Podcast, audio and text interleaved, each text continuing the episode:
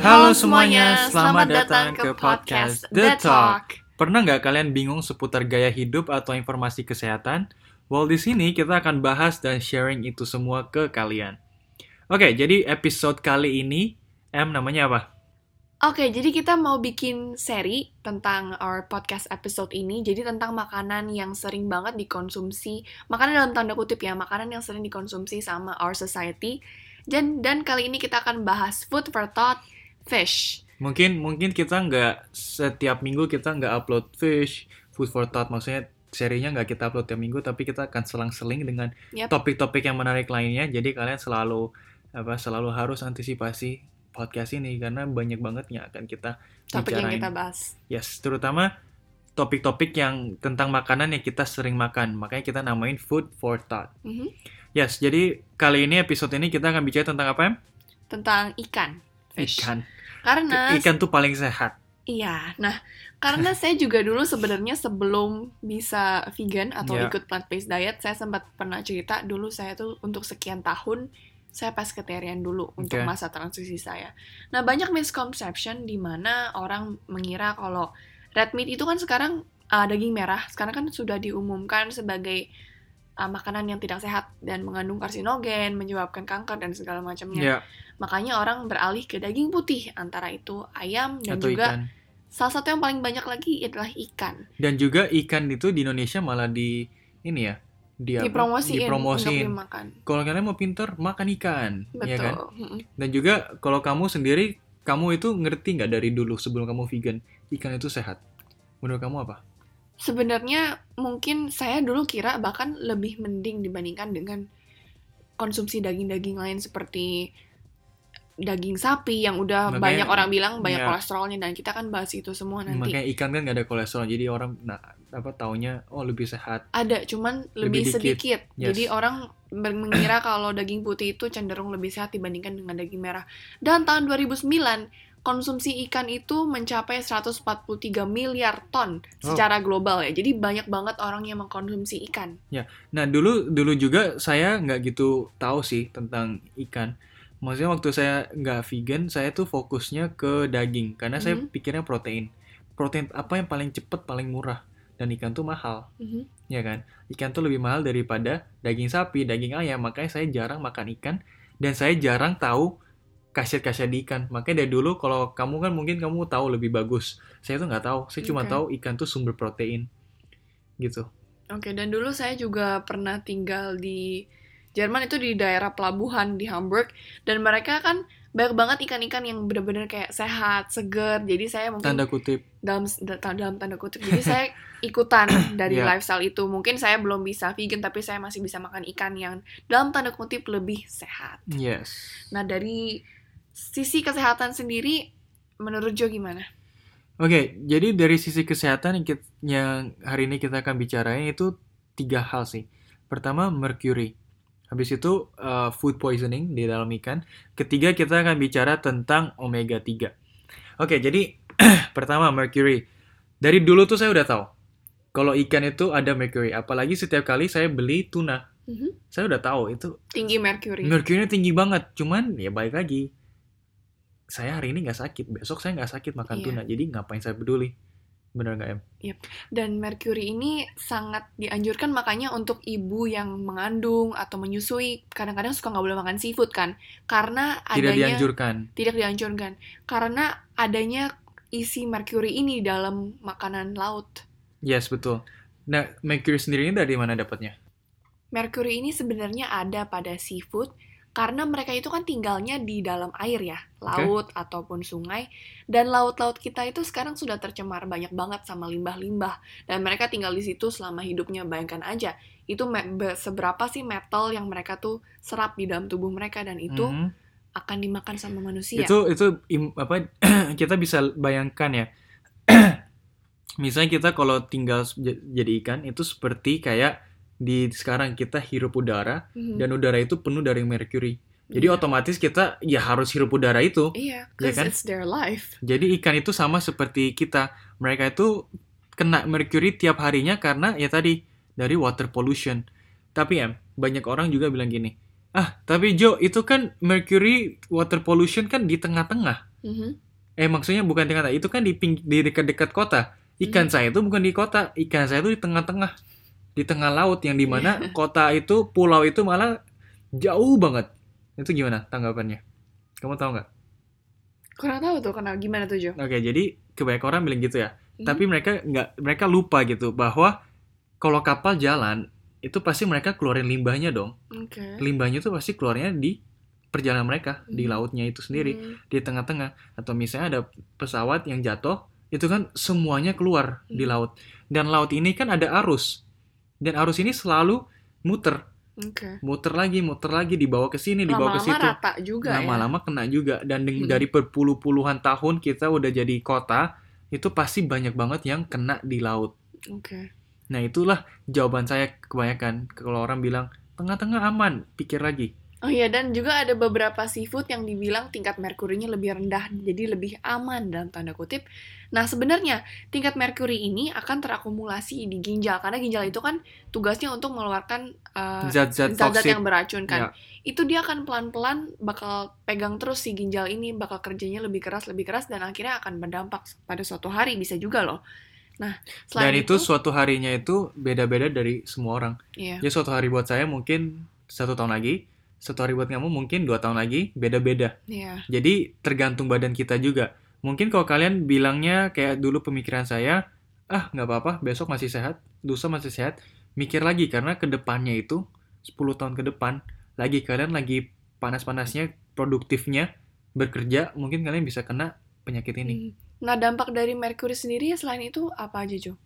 Oke, menurut WHO atau World Health Organization, oke, jadi menurut WHO, World Health Organization, mereka bilang mercury ini bisa merusak central nervous system.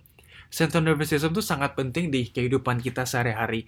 Karena dengan CNS ini kita bisa merasakan, Hmm. kita bisa misalnya kedinginan, kita bisa bisa rasa, kepanasan kita bisa rasa dan banyak banget hal yang kita bisa lakukan dengan ada CNS ini. Dan kalau misalnya ki- kita udah central nervous system udah nggak gitu bisa bekerja, kita nggak akan bisa jalan sih.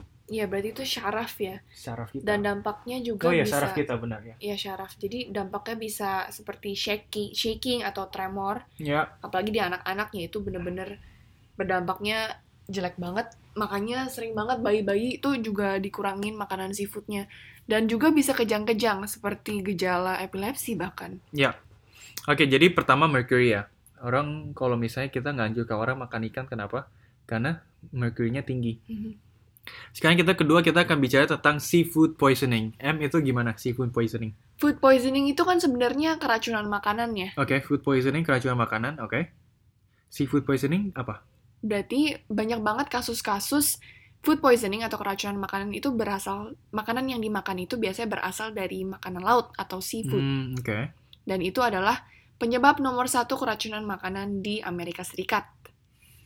Nah, mungkin mungkin seafood itu lebih banyak kena racun karena apa ya? Mereka tuh harus fresh kali ya kalau makan.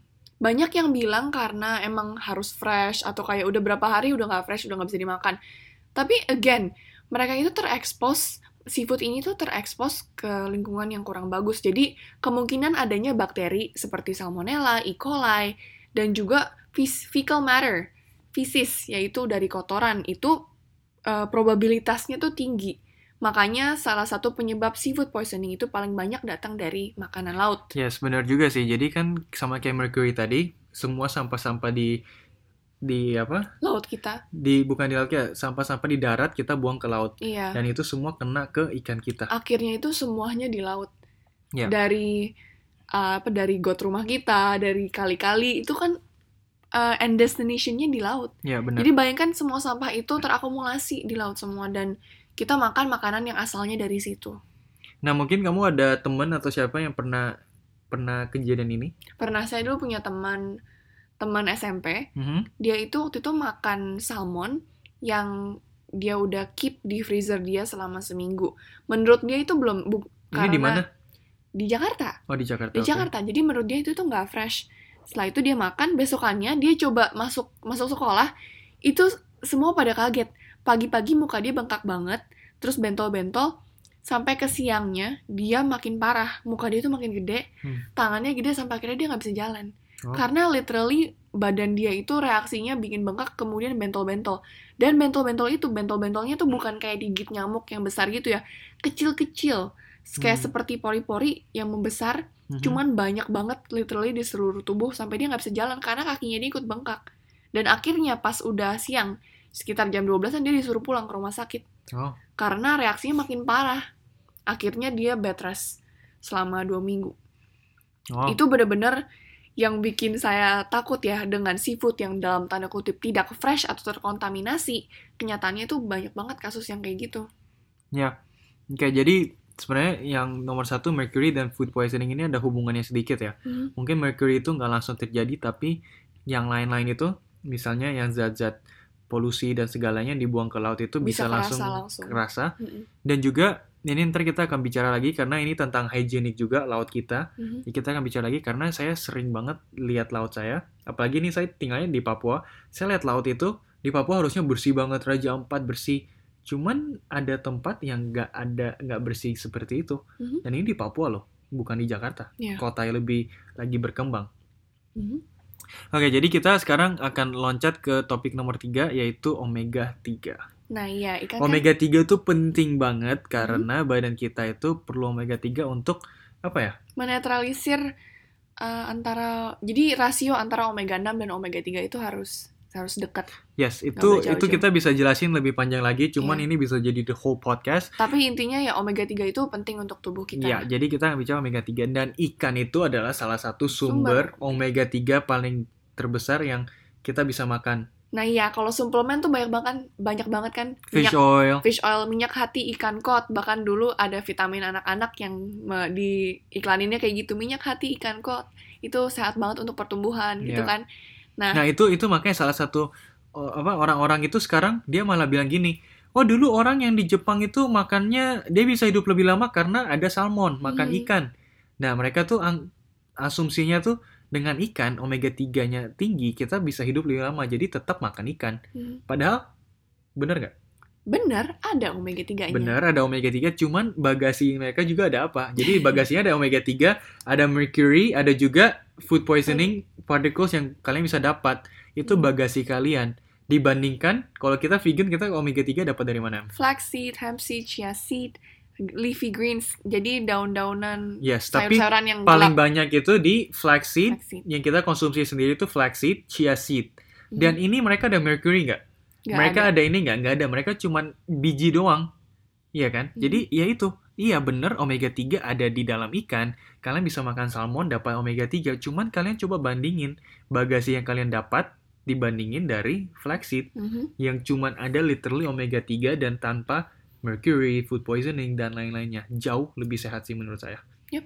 Benar ya? Dan fun fact itu suplemen minyak minyak ikan itu sampai sekarang salah satu yang paling besar ya Jo. Yes, minyak ikan dan Sampai sekarang malah ke minyak seal. kemarin anjing iya laut. kemarin kalau nggak salah ada yang beli minyak anjing laut ya katanya omega 3 tinggi ya.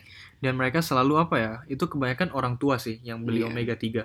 Mungkin anak muda sekarang nggak peduli omega 3 kan. Iya. Cuman kalau kalian tua pasti kalian akan dijualin omega 3 ini. Tapi memang omega 3 itu penting, Penting. cuman ada asal lain yang lebih sehat. Yes, dan juga balik ke tadi lagi orang-orang tua itu mereka kurang apa ya? Mereka sudah saking sibuknya dengan kerja mereka, Mhm. mereka dibilang omega 3 itu penting dari dokter, mereka tuh nyari sumbernya dan mereka dapatnya dari ikan. Jadi minyak fish oil, minyak apa anjing laut itu semua mereka dapat dari situ. Mhm. Padahal mereka bisa dapat dari kacang. Eh dari apa? Bukan kacang. Flaxseed, seed, biji-bijian. biji-bijian. Tapi kalau misalnya makanya kenapa fish oil ini lebih orang lebih terkenal dengan omega 3 dibandingin seed? Karena omega 3 ini harganya itu lebih mahal jauh daripada biji ini. Hmm, Jadi obviously marketing mereka akan lebih banyak daripada orang yang jual flaxseed. iya. Bener ya? Dan Jadi- ini udah taunya udah dari kapan ya? Banyak banget diiklanin soal omega 3 dari ikan dari ini. ikan, makanya orang lebih dibandingin sama orang flaxseed. lebih- iya. Dibandingin sama flaxseed, flaxseed kan kalau nggak salah baru-baru ini ya hype-nya ya. flaxseed itu murah banget juga. Iya. Jadi ya tadi balik lagi dokter akan nganjurin apa fish oil mungkin mereka ada relasi atau ada hubungan dan atau mereka cuma tahu fish oil yang bisa dapatkan apa yang Hmm. mengasihkan omega 3. begitu. Maka edukasinya mungkin memang belum sampai aja mengenai Yes. miracle of flaxseed ini. Jadi tadi tiga lagi kita apa simpulin dulu. Ikan, mercury, food poisoning, seafood poisoning dari ikan dan juga omega 3 dengan bagasi yang lain Mhm. yang kita bisa dapatkan dari tempat lain. Oke, sekarang M kita udah bicara tentang kesehatannya nih. Apalagi Oke. yang kita mau bicarain? Nah, habis ini kita mau bahas tentang hygiene, yaitu kebersihan dari makanan yang kita makan ini. Saya dulu selalu sering bilang kan di episode-episode sebelumnya kalau kita harus tahu asal makanan kita itu dari mana. Ya. Dan kita sendiri tahu kalau asal dari seafood ini entah dari sungai ataupun laut kita. Kita sendiri kalau ngelihat laut kita, apakah atau sungai kita mau nggak minum langsung dari situ? Mungkin kalau kita yang di tengah-tengah kita diving itu mungkin kita nggak ada pikiran buruk ya karena kita lihat tuh bersih semuanya. Iya. Cuma kan kita nggak tahu zat-zat apa yang di dalam itu. Iya. Benar ya? Nah, bayangkan sekarang aja nggak cuman kita ngelihat zat-zat, tapi itu bukti solidnya ada sampah-sampah yang dan ada juga di sungai dan itu. juga em kamu jangan salah loh kebanyakan orang makan ikan itu bukan dari laut karena mereka udah diternak Iya. dan mereka diternak itu kenapa supaya nggak nggak susah cari ikan. Mhm. ya kan kita ternak aja. Jadi kalau orang pesan kita baru bunuh. Orang pesan baru kita bunuh. Mhm. nah mereka ternaknya itu biasa dekat dengan restoran mereka atau dekat Oh. dekat dengan peternakan mereka. Kemarin kamu pernah lihat ya kalau ya saya salah? pernah saya pernah update di story saya di Instagram. Itu ada satu restoran di Papua ya. Dia ada peternakan ikan dekat sekali dengan restoran itu. Dan itu yang buat saya sedih itu apa? Ikan ini dibilang fresh padahal di atasnya itu banyak kotoran mereka nggak ke mana-mana. Habis itu ada plastik ada botol-botol sampah di sebelah kanan kiri mereka. Dan mereka tuh banyak banget mereka kerjanya cuma muter-muter doang. Mhm. jadi saya nggak bisa saya nggak bisa saya nggak habis pikir gitu ini freshnya dari mana? Mhm. itu kelihatannya kotor banget nggak higienik banget. Walaupun kita lihat dari luar kotor orang pasti anggapannya dalamnya pasti bersih cuman nggak Mhm. karena itu yang mereka itu udara mereka Iya, dan mereka tinggal di situ. Kita aja kalau suruh mau suruh minum airnya, udaranya nggak mereka mungkin nggak mau kan, nggak bakal mau.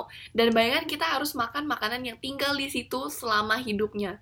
Apakah mungkin kita nggak ikut makan yang ada di tempat tinggal dia? yes jadi itu pertama mereka habitat mereka tuh sangat kotor dan kita nggak nggak gitu nggak gitu pikirin cuman mereka hidupnya tuh sangat kotor dan apa ya kalau kita lihat sendiri kita nggak bakal mau sih Kedua itu kalau misalnya mereka kebanyakan sekarang diternak, mereka tuh dikasih makan antibiotik Mhm. supaya mereka nggak mati cepet gara-gara gara-gara polus apa ya?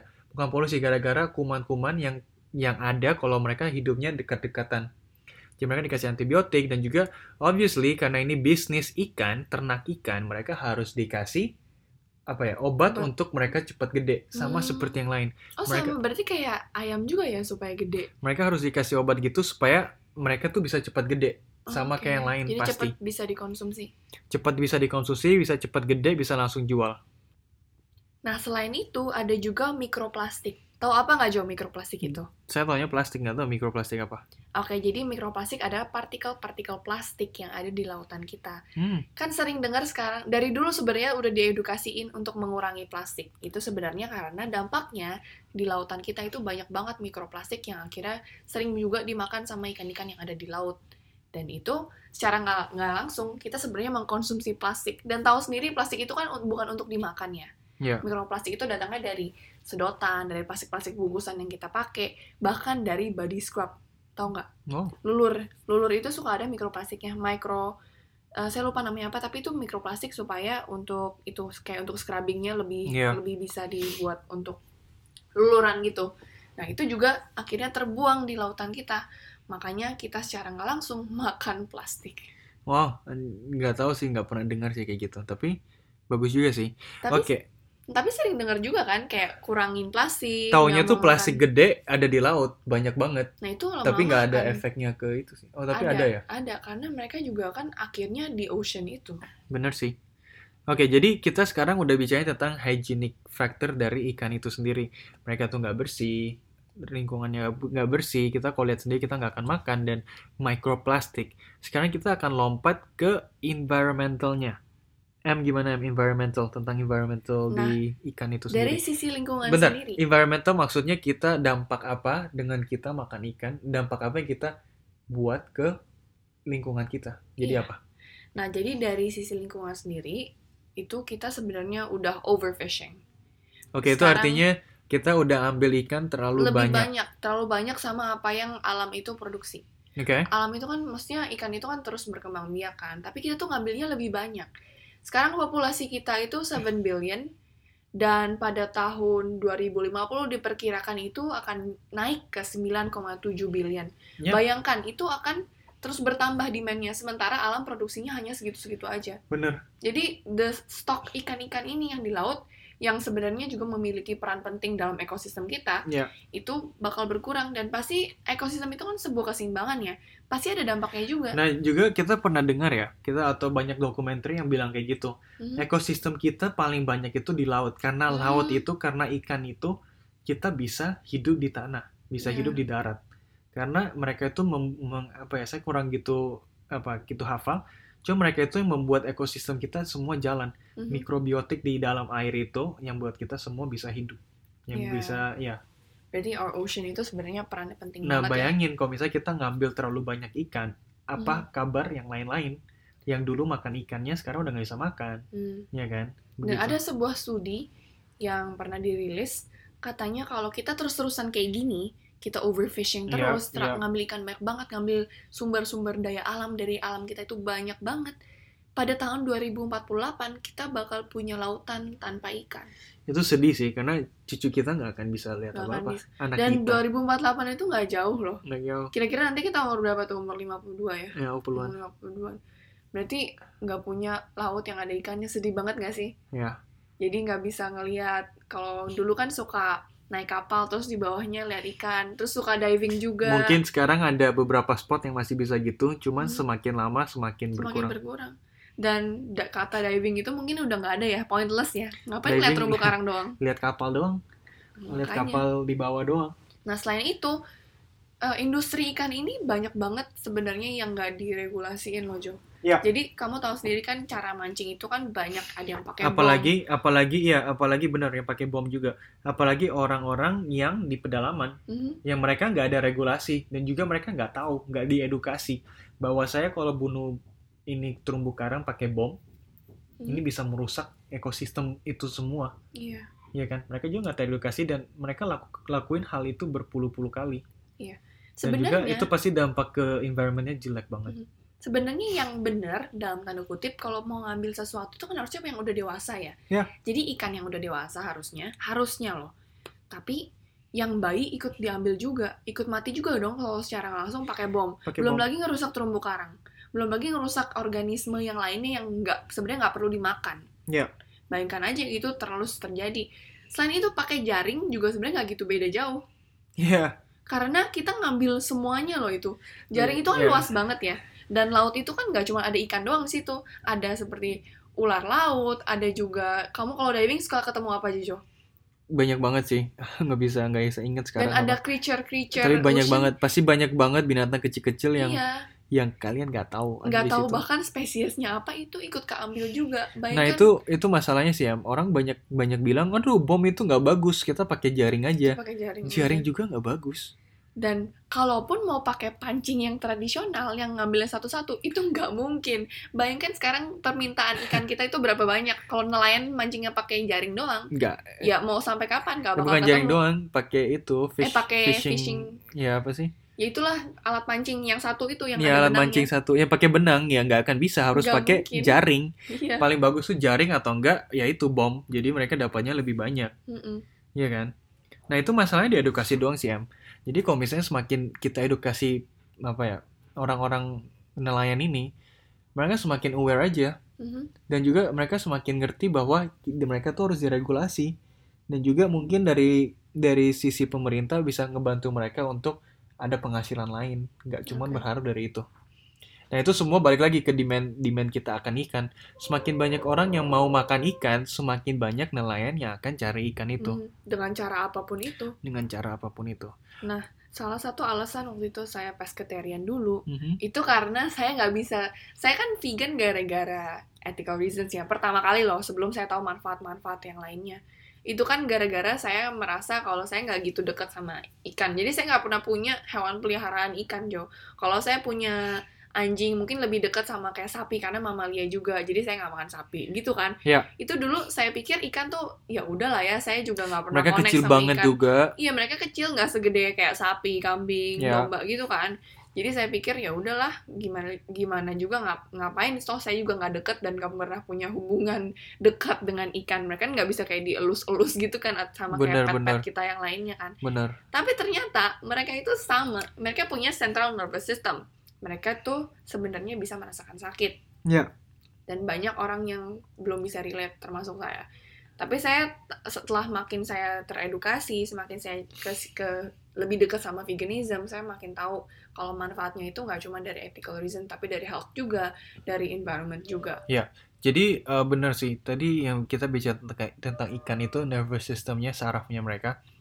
Jadi saya pernah lihat dokumenter, mereka tuh waktu narik ikan itu, waktu pakai jaring ya, Mhm. mereka tuh narik naik ke atas, itu ikannya tuh nggak ada udara. Iya, Dan mereka tuh nggak, ya mereka biarin aja, biarin Hmm. sampai mati. Itu bisa apa ya? Itu ya kalau kalian peduli dengan binatang, itu membuat ikan itu sakitnya pelan-pelan. Mhm. Mungkin Matinya kalau makanya mungkin kalau sapi itu mereka teriak ya, tapi ikan tuh nggak bisa teriak, mereka cuma Hmm. bisa megap-megap. menggap-menggap aja. Jadi Hmm. kita nggak gitu tahu. Cuman kalau kalian taruh posisi kalian di ikan itu, itu pasti sakit banget rasanya karena diambil udaranya dari mereka. Dan bayangin ngambilnya jaring yang gede gitu banyak nggak mungkin dibunuhin satu-satu dulu dong. Nggak mungkin. Selain itu restoran maunya Fresh fresh, ya. maunya matinya di tempat makan. Jadi mereka Dibiarin apa ya, aja hidup biarin kalau gitu. nggak ditaruh di es batu. Jadi Hmm. mereka bisa ya tapi kejam juga sih. Ada juga yang supaya fresh ditaruh. Jadi matinya itu karena kedinginan, taruh di es batu. Oke. Dan mereka lama-lama beku sendiri kayak gitu. Iya iya iya. Jadi itu lebih lebih segar daripada dibunuh langsung ya. Tapi mereka itu sebenarnya ikan itu pinter juga loh. Yes, jadi selain mereka ada apa ya, ada saraf, mereka tuh sebenarnya pinter banget ya. Mm-mm.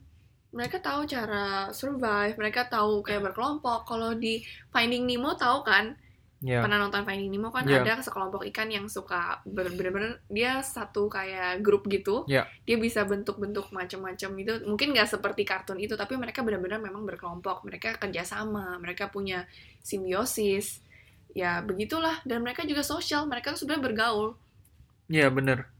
Ya bener banget. Jadi apa ya ikan ini jangan kita anggap ya ini untuk itu pescatarian sih. Kalau misalnya kalian pescatarian berarti kalian udah lepasin binatang gede nggak mau makan. It's a good step. It's a good step. Cuman kalian jangan lupa bahwa ikan ini juga ada rasa perasaannya juga.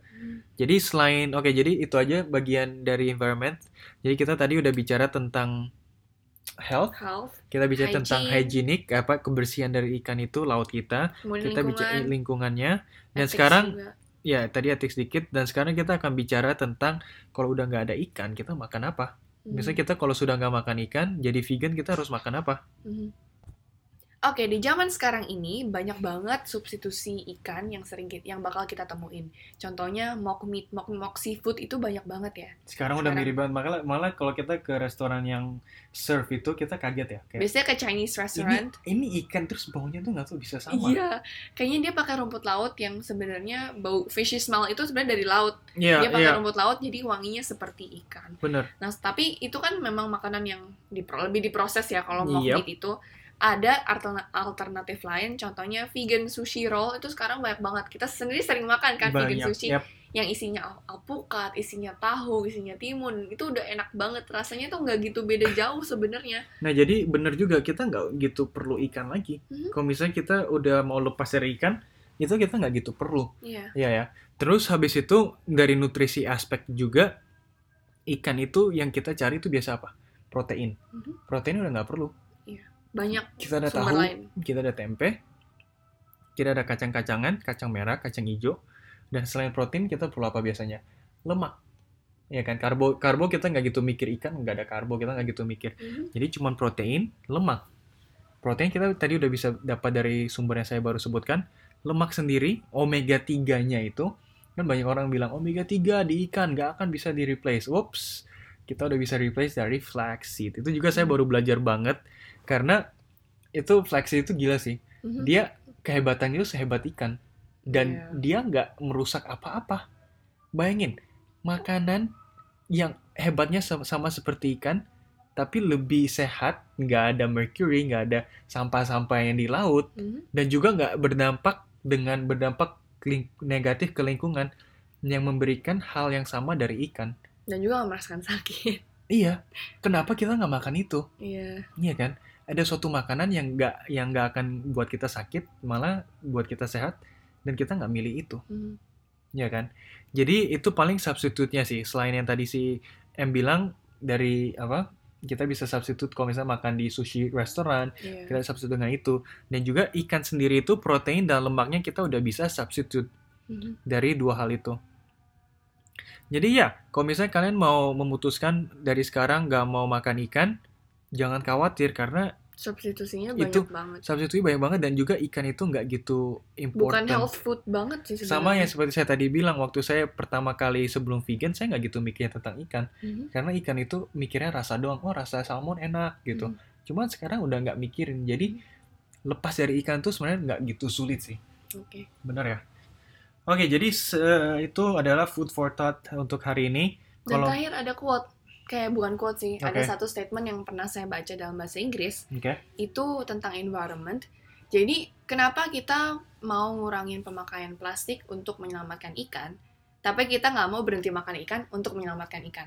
Ironis nggak? ya bener sih. Karena dari Ya banyak kecil orang yang lebih apa peduli sama plastik supaya ikannya nggak mati, cuman malamnya makan ikan. tetap makan ikan. Jadi sebenarnya sama aja. Dan juga itu apa yang si Slank, Mhm. namanya siapa sih? Kamu ingat nggak? Enggak, tapi vokalisnya ya. Vokalis Slank itu dia dia nggak mau makan ikan karena suatu hari eh dia dia sorry dia dia jadi vegan karena dia waktu diving atau dia snorkeling Mhm. dia lihat ikannya tuh bagus dia dia apa ya admiras admiri apa ya admire it, Mengagumi. mengaguminya tinggi banget Mhm. tapi habis mereka habis dia naik ke daratan dia makan ikan bakar jadi dari situ kalau nggak salah ya dia tuh langsung berubah jadi vegan Oh. karena dia lihat bahwa dia itu apa ya munafik itu katanya bukan ironis. munafik gitu loh maksudnya dia lihat ikan ngagumin ikan cuman tapi balik ke sana, darat, makan yang udah matinya. makan yang udah matinya dan Emang itu yang udah matinya tuh dari yang tadi dia lihat Iya. ya kan jadi dia apa ya dia rasa dia menipu diri sendiri